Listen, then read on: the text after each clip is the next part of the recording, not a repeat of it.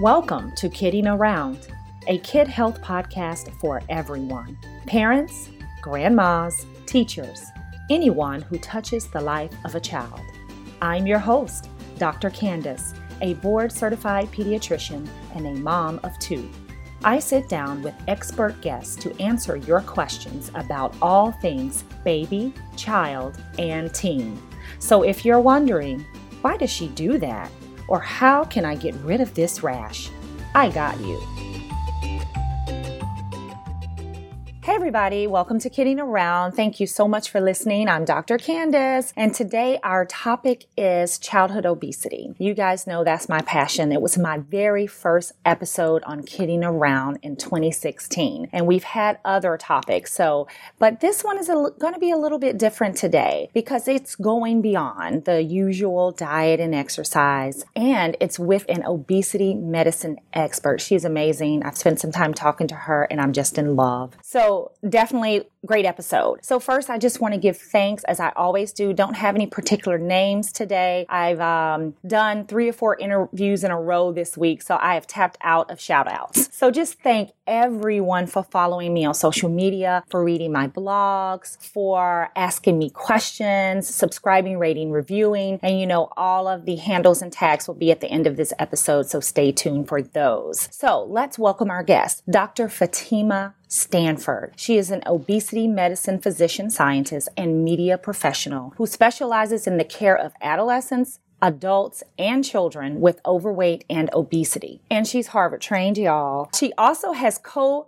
edited or authored a book, uh, Facing Overweight and Obesity, a complete guide for children and adults. It's an amazing book. I haven't finished it yet, but I love the fact that it comprises childhood all the way to adulthood. We definitely need books like that. And it has some wonderful tips and some wonderful thoughts about obesity that may not come up or you may not have thought about as pertain to obesity. So thank you so much, Dr. Stanford, for coming to kid around with me today. Oh, well, it's happy to be here. Thank you. So we'll jump right in. I know your time, she's busy. So we got to get her on and get her off. How, so, how does someone know if they have overweight or obesity?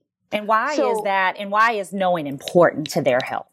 So I think it's very important. Let's let's just focus on the major differences in how we might diagnose this in the pediatric population, which differs drastically from how we would diagnose this in the adult population. And I think it's important for parents to realize that the standards that we're using to diagnose them as having obesity is very different than we would use for their children and their adolescents. And so I think that distinction is very important.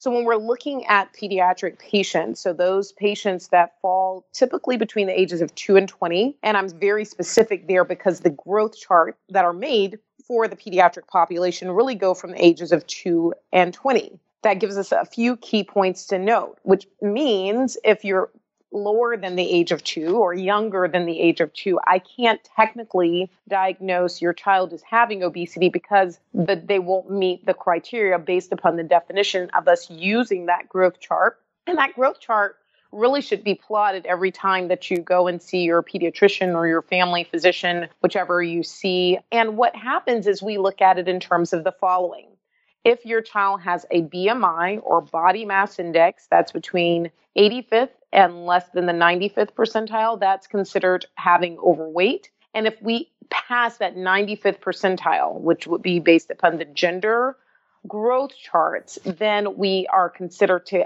have obesity or that child has obesity. Anyone that falls between that 10th and 85th percentile would be a person that has normal weight status. And then if we're below the 10th, we're concerned about being underweight. And so we utilize these growth charts to have a sense of of the severity of one's weight. There are some additional ways to look at it in terms of the severity of pediatric obesity once we get beyond the 95th. Unfortunately, many of the standard growth charts don't plot out for those patients that might have moderate or severe obesity as a child or adolescent, but there are some additional tiers that one that has um, special training might use or special growth charts that might use for for our, our, pediatric patients that struggle with obesity. Now, let me get to your second question. Your second question was like, okay, how do you know? And obviously, how we know is we look at those growth charts. But the, the second question I think is probably even more important. We want to look at the risk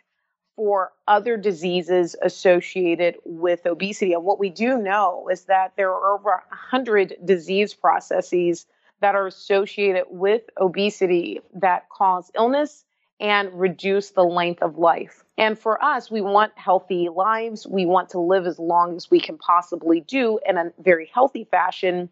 And when we have overweight and obesity, we have a problem with us being able to fulfill that dream of ours. And so, what we think about in terms of those obesity related illnesses, some of the more common ones might be type 2 diabetes or obstructive sleep apnea. My first diagnosis of a patient with obstructive sleep apnea was a young girl that was 11 and not uncommon with our pediatric patients that have obesity. We have patients that are predisposed to certain cancers because of their obesity. And the list goes on. I mean, they're really like literally over 100 major diagnoses associated with obesity itself. And unfortunately, what we do as doctors, what we do in our society is we'll go and treat all of the other diseases and not treat the underlying cause, which is often the overweight and obesity. If we had just tackled that, then we may have prevented and had a high likelihood of preventing many of these other diseases that are, are downstream from the obesity itself.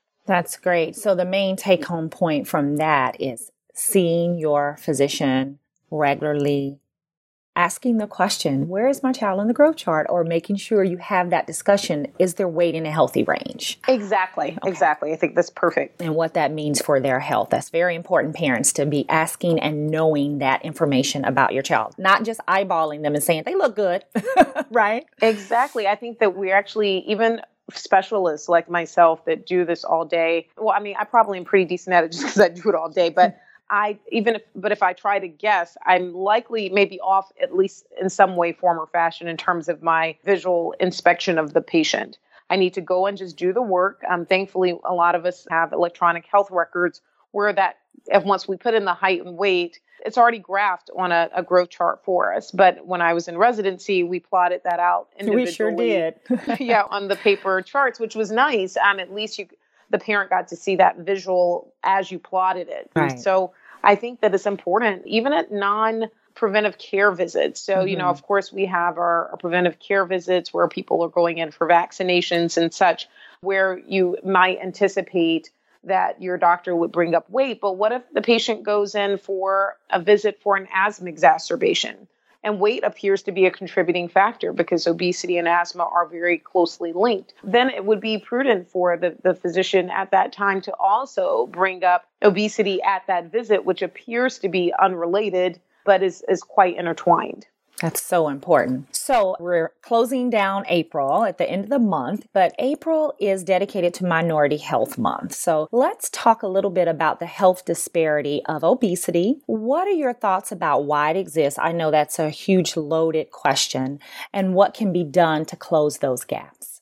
So I think it's it is a tough question, but I, I, think I can try to tackle it. Talk often on health disparities and obesity across the age spectrum, meaning starting in the pediatric population all the way into adulthood. But I think there's a few key things that we have to think about. I think the things that people most often think about are cultural differences. So, okay, as a person of African descent, we pride body types that are are larger than let's say our non-Hispanic white counterparts mm-hmm. and that that's one of the reasons why there is a huge difference but i think that really simplifies the story. And i think it's important for us to look at our genes and the role it plays. So there was a large study that came out of the nih at the beginning of last year which went and looked at um, persons that were from the us that were either uh, non-hispanic white asian or african american and they also were very thoughtful and they looked at West African populations at the same time, um, meaning our friends from Nigeria, Ghana.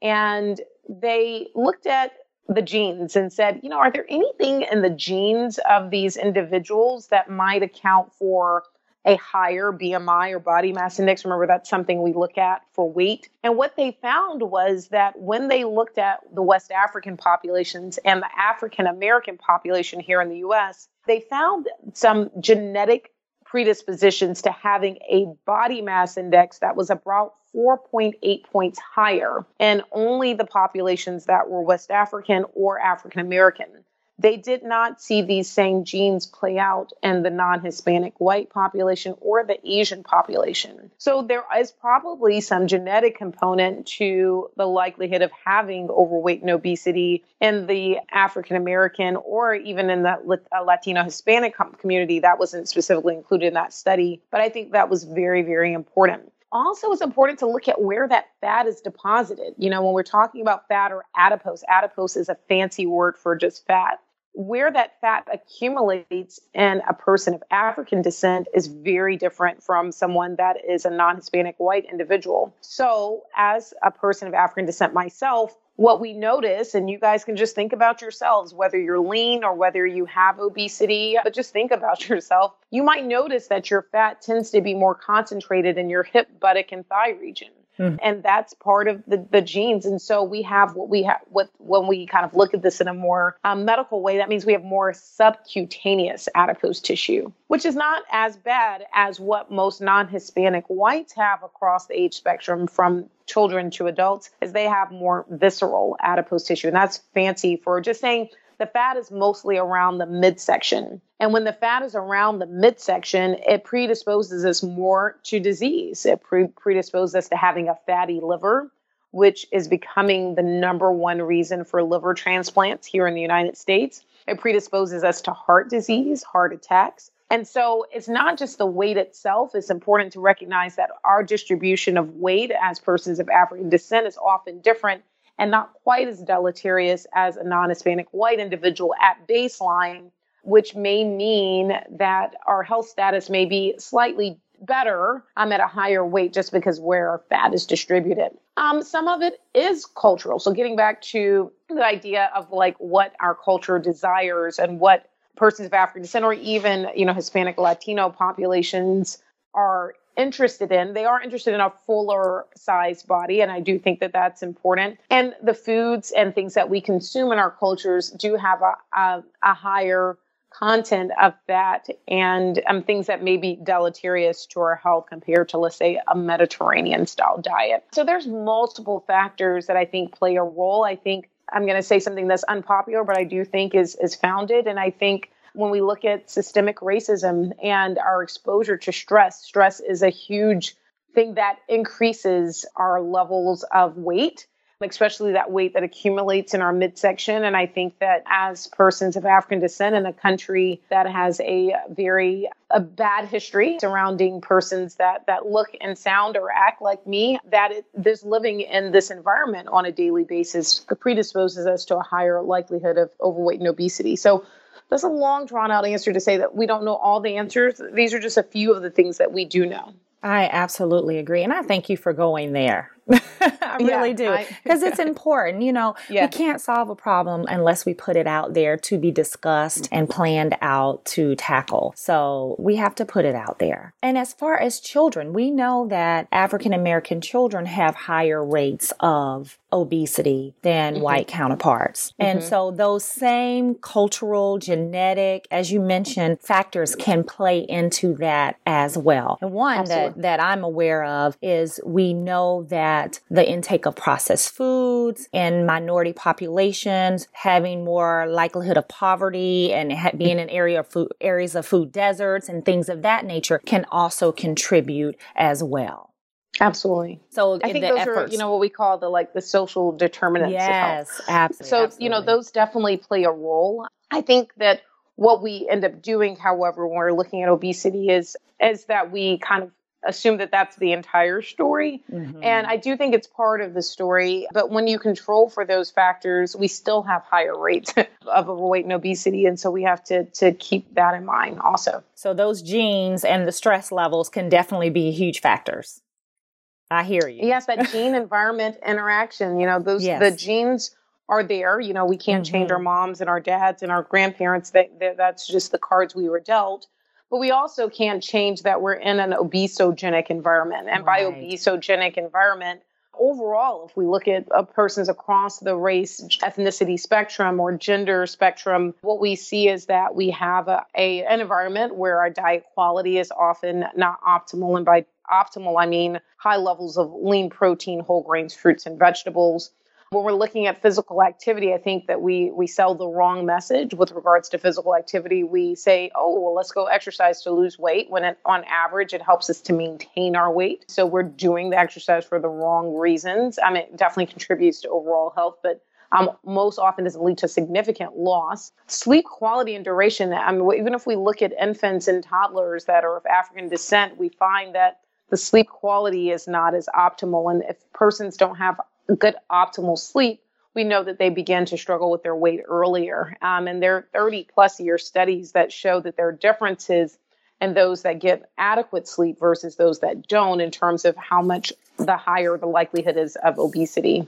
Um, medications, unfortunately, that we prescribe to patients. Um, so, yes, Dr. Candace, you and myself, we're contributors, unfortunately, right. to this problem of obesity. And some of the medicines we might prescribe and not stop as, as quickly as we need, or not use medications that might counteract the weight gain that would be associated with the prescription of some of these drugs that are needed in our patients. And then thermogenesis, which is very, it sounds like a fancy word, but it's just how much our body's burning both with rest and with activity and that that's really genetically inherited so coming back to this issue of race and ethnicity what we do know is that at all weight classes meaning if you're lean or if you have overweight or obesity as african americans we burn less and nobody really knows why but we do have a lower resting energy expenditure at baseline. And that may account for some of the differences in weight, meaning how much we're able to burn with activity and at rest is just lower. Um, so that is what it is, unfortunately. So I love that you just went right ahead and answered my next question. so I'm going to tell them what it was and just recap, and we're going to move on.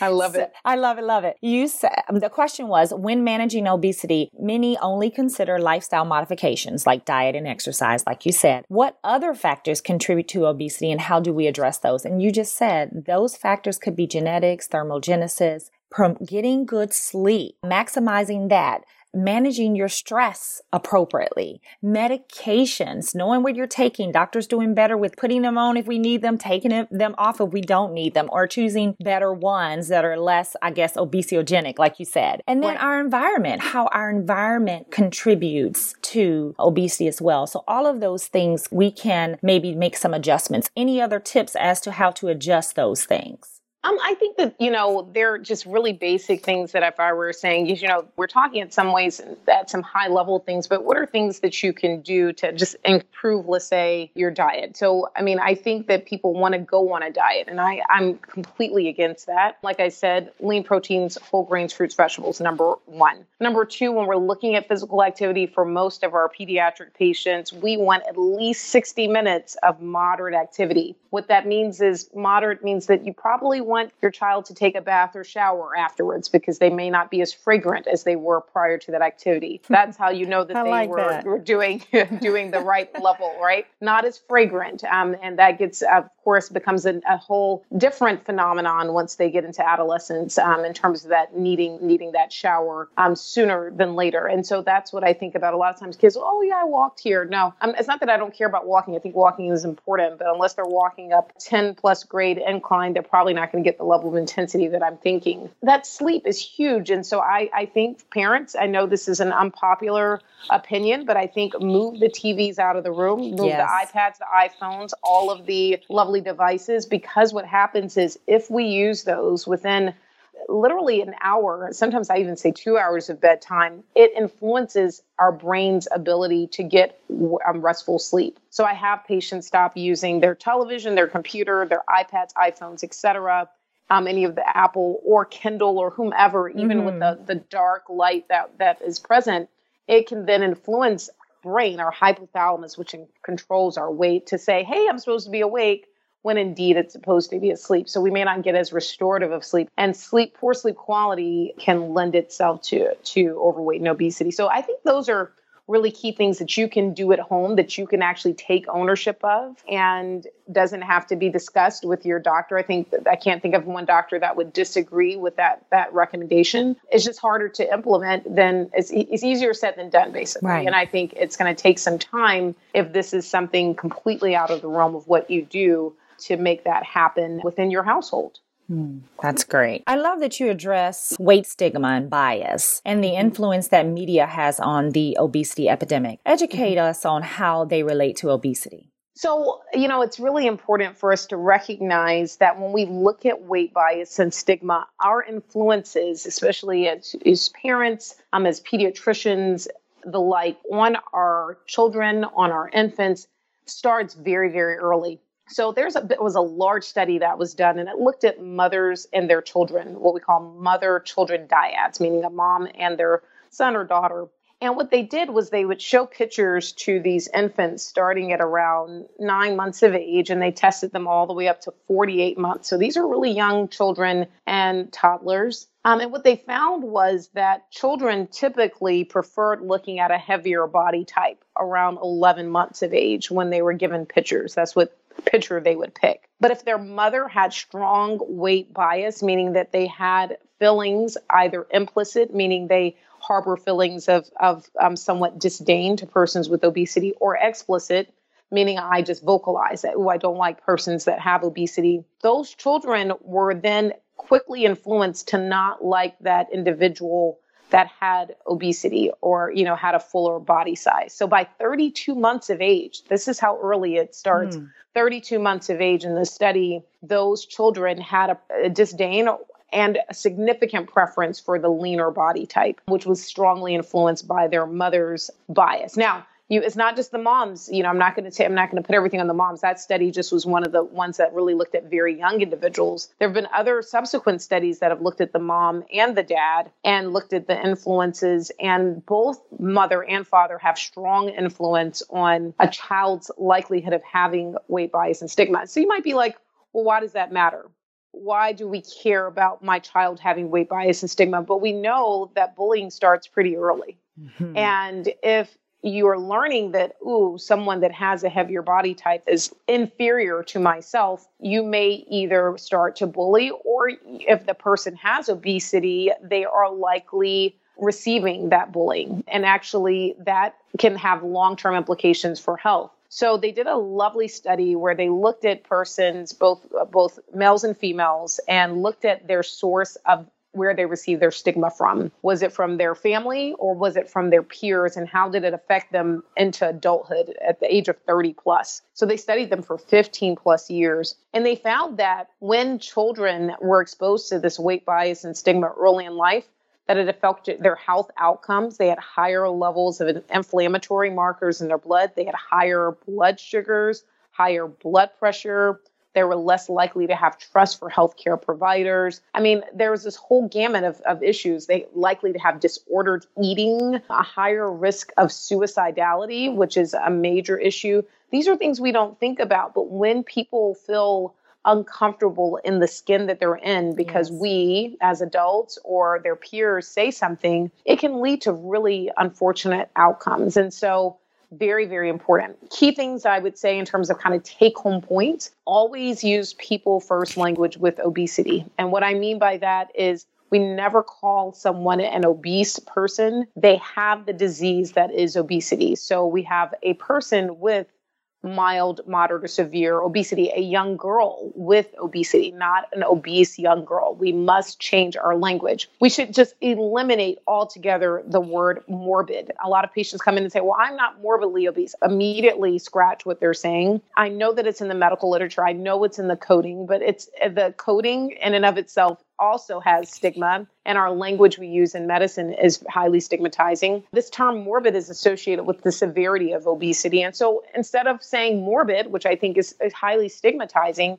why not just say this patient has severe obesity? And then we treat the severity of their obesity. So that language matters and us being understanding. And so, what I tell patients or people to do also is you may feel like, you know, I don't really have any stigma. But remember, we talked about the difference between implicit, meaning that bias we don't know exists within us, and that explicit bias, the bias that we are very well aware of. And often, especially healthcare professionals, harbor high levels of implicit bias. We don't realize we have it. So there's a test called the Harvard IAT, and that stands for the Implicit Associations Test. And there's one specifically surrounding weight that you can take for free if you Google the Harvard IAT. And you can see yourself if you do have implicit or explicit weight bias, and just knowing can influence what you do with your child and how you interact with your physician.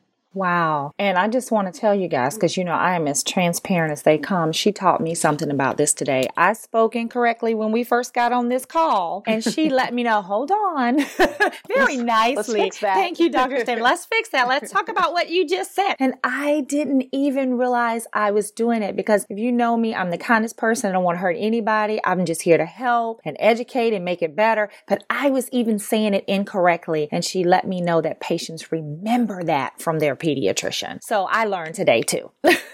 Absolutely. Well, you know, it's all a work in progress. Yes. And um, I do like to, unfortunately, I was made aware of something that I did incorrectly early in life. And so when we always talk about, like, oh, it's only what we do as adults, I think it's important to realize what I talked about is how peers influence how we well, how we feel. So I was at a, an obesity conference in the not so, I would say within the last three years. And I had a colleague that kept trying to pull me as, aside. For those that know me, that may be on this podcast or, or don't, um, I'm a pretty talkative, gregarious person. And so I'm usually kind of all over the place, um, talking to multiple people, hard to contain. But at this particular conference, this particular person kept trying to pull me aside away from the crowd, which was almost like an act of Congress, but she was eventually successful. And when she finally got me alone, she said to me, she said, Well, let me give you a little bit of context. We this particular person I've known since I was a young child, growing up in Atlanta, Georgia. We used to take dance class together at Spelman College. And so that's just to give you some context of, mm-hmm. of how early I, I, knew this woman who's a, a, an adult like myself. Um, obviously, since we both continue to grow as, as that as that happens.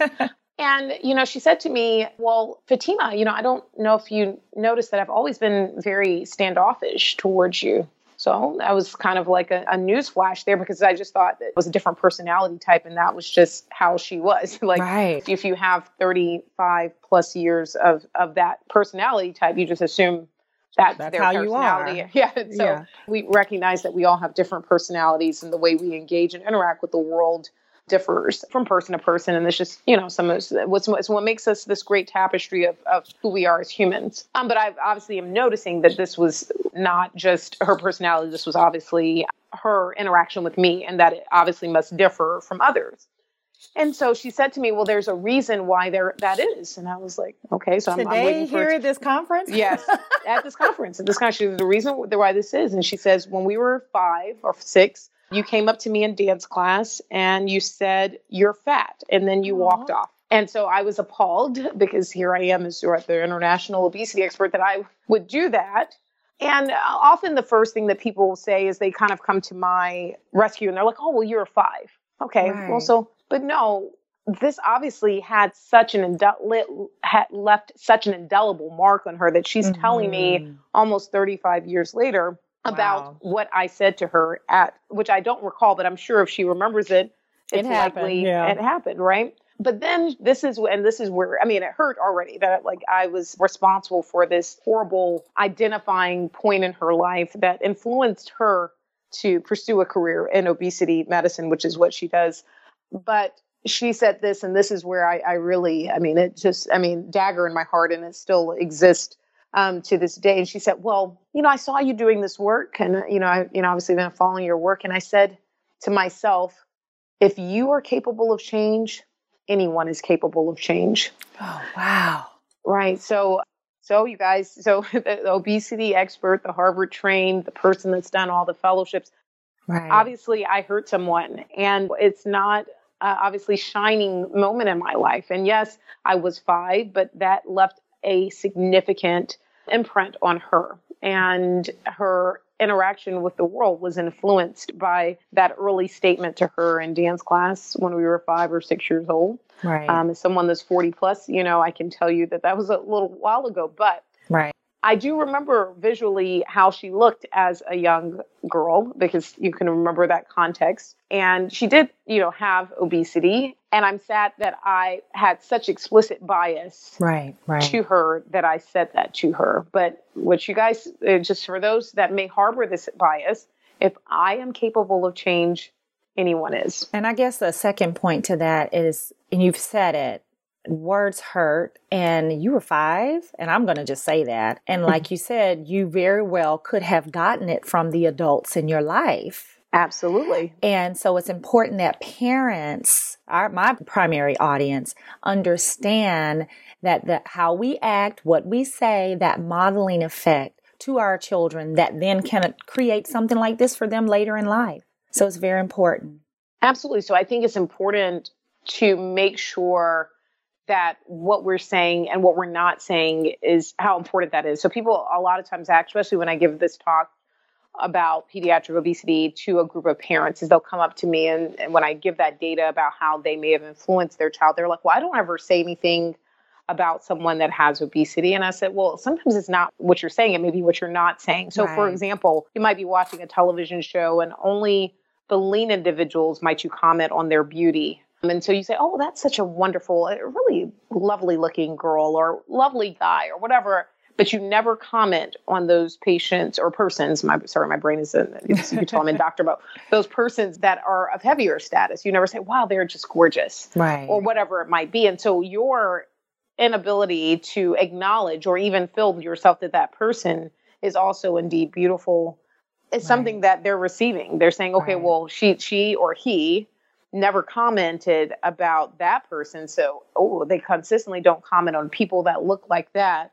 So they must not be right attractive. And, so, and this, yeah. yeah, and this is totally off topic, but that happens with colorism, that happens with hair type, that happens in TV and shows and who they cast and the type of media that we're seeing. We're always pushing those biases. I can definitely see that. So just be careful in how we take it in and what we expose our kids to and maybe have those conversations with them.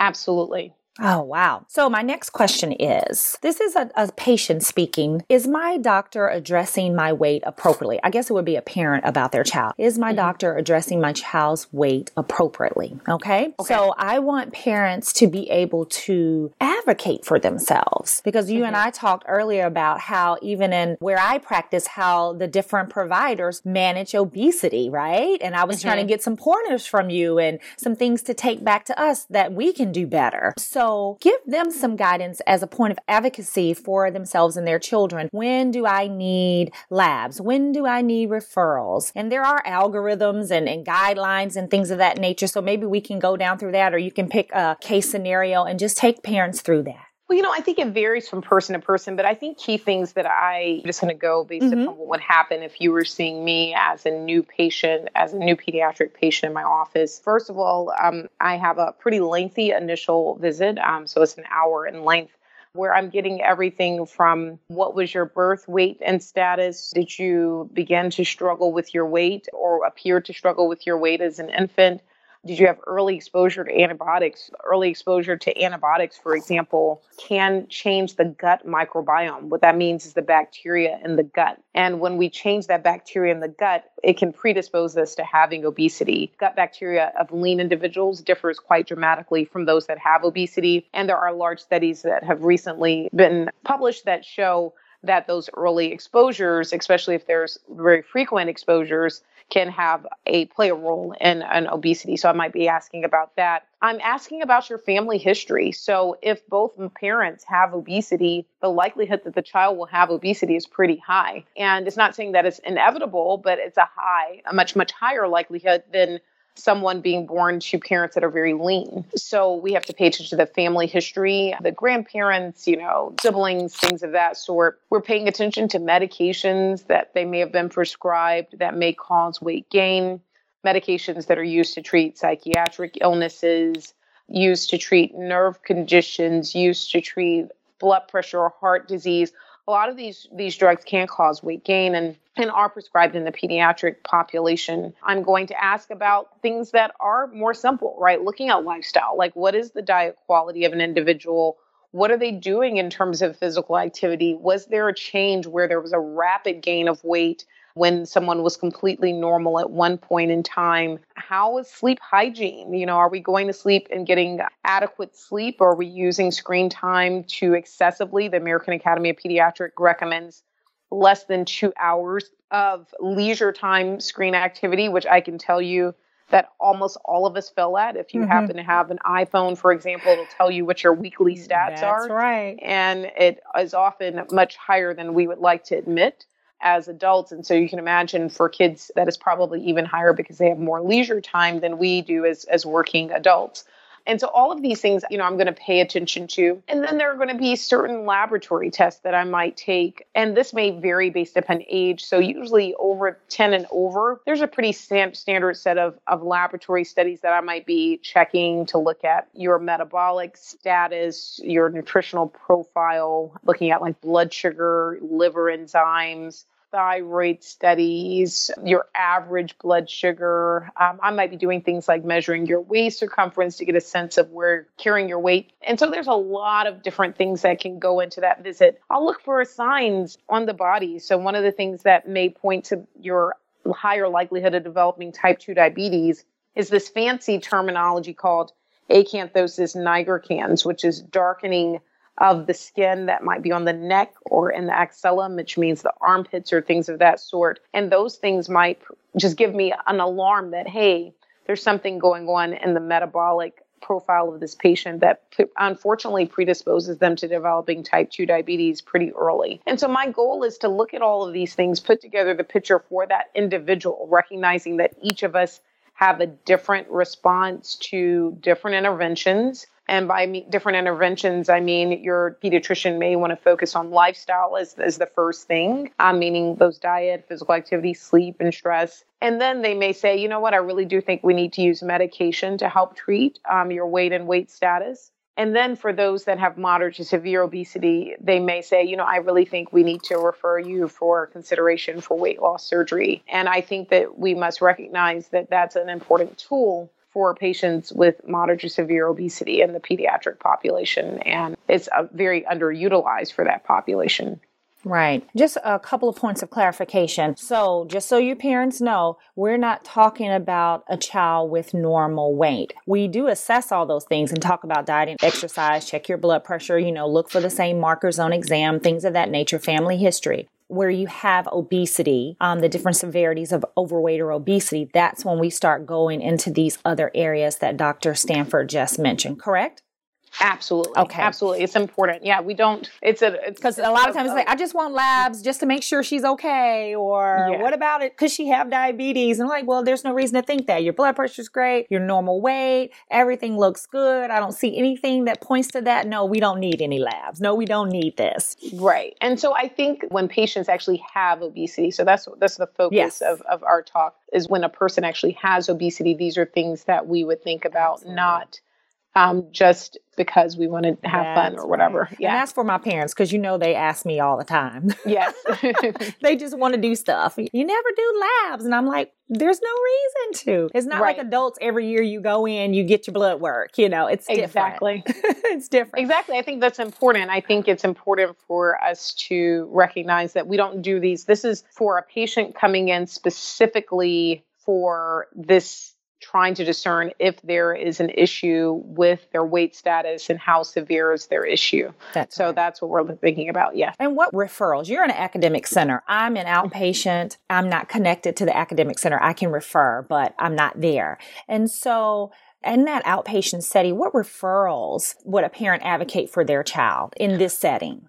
So, if a patient, let's say they've been seeing their pediatrician and they have overweight and obesity across the age spectrum, so, so let's remember as early as two, and they're you're noticing that wow, this is, is pretty much a struggle, and I'm doing all of these things to really to, to address this as much as I can do from a lifestyle perspective, then you might say to your pediatrician, is there a way that I can get referred to a center that specifically addresses weight? And so at our center, for example, there are two levels of what that would look like. So there is a um, like a healthy lifestyles. I don't know actually what they're, I can't think of what it's called specifically, but it's more for persons that have maybe mild obesity um, across the age spectrum and their focus is, is 100% lifestyle. Or you may need a more tertiary care center, like the center that I work in, where we would do anything from lifestyle all the way up to weight loss surgery. And in this type of center, your child would likely be evaluated by multiple providers, an obesity medicine physician like myself, um, a psychologist, a dietitian, um, maybe even a surgeon. Just depends upon what they need. But um, we would have the resources to to cover all the, of that spectrum. Absolutely. So there are levels of care. That's what I yes. want you guys to know. Yes. And if we're not getting it outpatient, we need to move on. exactly. Maybe. Exactly. Okay. That's fine. I mean, the whole thing is, is that we want obviously for a lot of care to happen um, with you know the pediatrician whatever can happen with the pediatrician or with the family physician but we recognize that many patients they may need a higher level of care than can be delivered just with the pediatrician in the office. So and that's where someone like myself would come in Right. That's great. So I have two more questions and we're going to get you out of here because I know time is winding up. So let's talk about, and you've done this already, but talk about a family, how important the whole family is to helping this child manage their obesity, right? So very important. Okay. Sorry. Did you? Did you no, no, no. That's it. That's it. Okay. And then you said something earlier about I don't recommend diets. So so talk about that because there's all these plans, you know, mm-hmm. different things. And I think you have them listed in your book and that's mm-hmm. not what we're promoting. Exactly. Oftentimes parents I, will jump on I diets. promote all the issues that, that are with all of those diets. Right. So um so this is and also you guys that means Dr. Candice actually is reading the book so Yay! she actually knows that part of it. But first of all, it's important to recognize that when we look at child focused interventions for persons that have obesity, meaning let's say your child has obesity versus family focused, that child focus always does worst. Meaning that if we only focus on the child and what the child has to do to improve, then we're often going to fail. When we focus on the entire family and what the family has to do to improve, if we're looking at behaviors, that's when we're able to have success. So if little Johnny has obesity, but we have some things in this environment that are not supportive of little Johnny getting having success, then it's important for us to reevaluate our whole environment. So, you know, Johnny, little Johnny, who's eight years old, he's likely not buying the groceries. I mean, maybe you have a prodigy and that's doing the grocery list and going out and doing the buying, that's and that's right. great. But likely it's the parents that are, are buying and deciding what to buy, or maybe influenced by what Johnny wants. He may say, when I'm in the grocery store, I want this or that. But ultimately, you as parents have the say so of what happens and what mm-hmm. goes in the household. In terms of physical activity, if children see their parents being active, they themselves are more likely to be active. So it's not just telling Johnny that, Johnny, you need to go out and do that 60 minutes of activity that makes you not as fragrant that we talked about earlier. That you go out with Johnny and do that activity or do something that you could do together or, you know, just show, hey, I'm going to go out for a bicycle ride. And let me tell you, Johnny's seeing that behavior that you're doing. And if you're doing that very early, he sees that that's something that I should just be doing. My parents do it every day, so I should be doing it every day. So it's important to recognize that we're just not going to look at that person as the problem person, right? As if that's the one person that struggles with the weight. It's the entire family that needs an overhaul, that environment surrounding food, the environment surrounding sleep and stress and activity has to be overhauled as a family to make sure that persons have success. And I think it's important. So it's the family, it's not the child. It's family focused, always better. Child focused almost always fails. So yes. it's important. Yeah. Yes, and don't push any any diets. No Jenny Craig, no this, no that, no, no that. I mean, I children. think that Exactly. I really think it's important. I, I know that unfortunately we've become very diet focused and but I think that for our parents that have, have lived on this earth a little bit longer, a few more rotations around the sun, um, what we can tell about these diets is that they come and they go. So right now, one of the popular diets, I actually don't cover this in my book, which fortunately I think is an unfortunate thing, but the ketogenic diet is very, very popular. It's what we hear about. It's what people are doing. But it really it's nothing new under the sun, right? If you look back at Atkins from the late 90s, early 2000s, it's really just a reinvention of Atkins with a little deviation. And initially, with Atkins, a lot of people lost a lot of weight.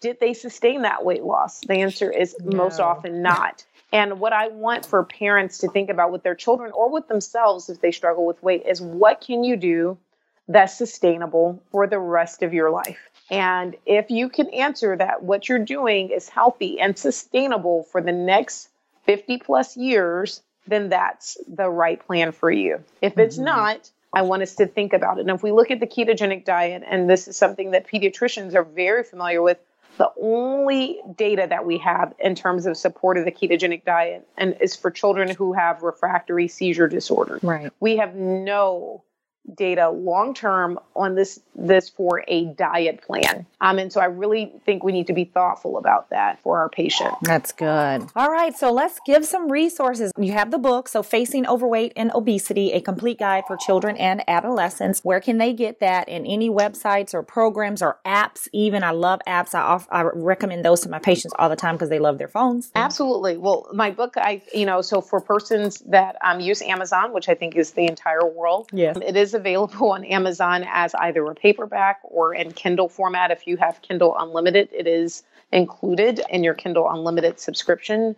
The paperback is also available. So just look up Facing Overweight and Obesity, or you can look up my name. I do have two books, but you'll obviously recognize that the other book is for people in medical school. And unless you're in medical school, you probably don't want the other book, um, which helps prepare you for the step one of the board okay. examination. So I do think that's a great resource. I think in terms of other resources that are accessible online, the American Academy of Pediatrics has their childhood their Healthy Childhood Institute or something of this sort. I don't know if I'm remembering the words exactly in the order, but there are a lot of free resources that are available on the American Academy of Pediatrics site. The CDC, so the Centers for Disease Control and Prevention, has a lot of information if you want about learning about overweight and obesity and activity and its influence on overweight and obesity is very easy to to get from that particular site. Um, in terms of apps, a lot of the apps I feel like are really geared that I use are more geared towards the adult population. However, if people want to just track what they're eating and their activity, there are a few apps that a lot of people like. My Daily Plate, or as one of them that people mm-hmm. really like to use. My Fitness Pal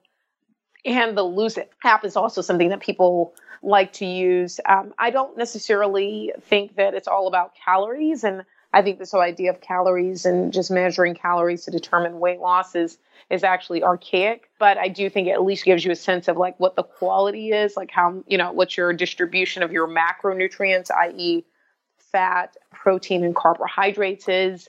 And so those things can at least help you gauge. It can also help you gauge with activity. And a lot of physicians now have a way for you to integrate your smart watches, such as the Fitbit or the Apple Watch, et cetera, with their personal charts within their respective doctor's offices, which can communicate information. So I would always inquire to see if, if your doctor has access to that because that may be a accountability tool. So for example, I have a way that patients can have their weight their activity, their blood pressure transmitted directly into my electronic health record. And that's a newer phenomenon for, for our patients, but um, they like to use it. And sometimes they just want to send that my way so they can can be accountable for that work that they say they're doing and and I don't think you don't have to do that level but it is helpful for us to just be able to gauge so there's a lot of a lot of great resources out there but those are some of the ones that I think I would particularly recommend Awesome. I know we went, went over and you got to go. Thank you so much. This was so informative. And we'll have all of that information on the show note and on the website with the podcast episode. Thank you so much, Dr. Stanford. No, I have a lot of names.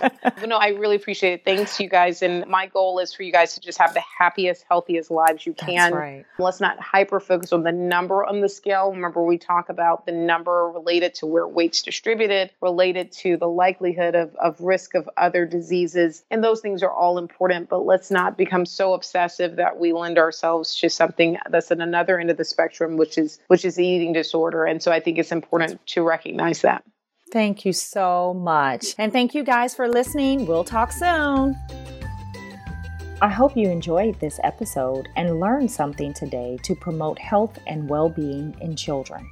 Let me know by subscribing to the podcast on drcandicemd.com and iTunes or SoundCloud.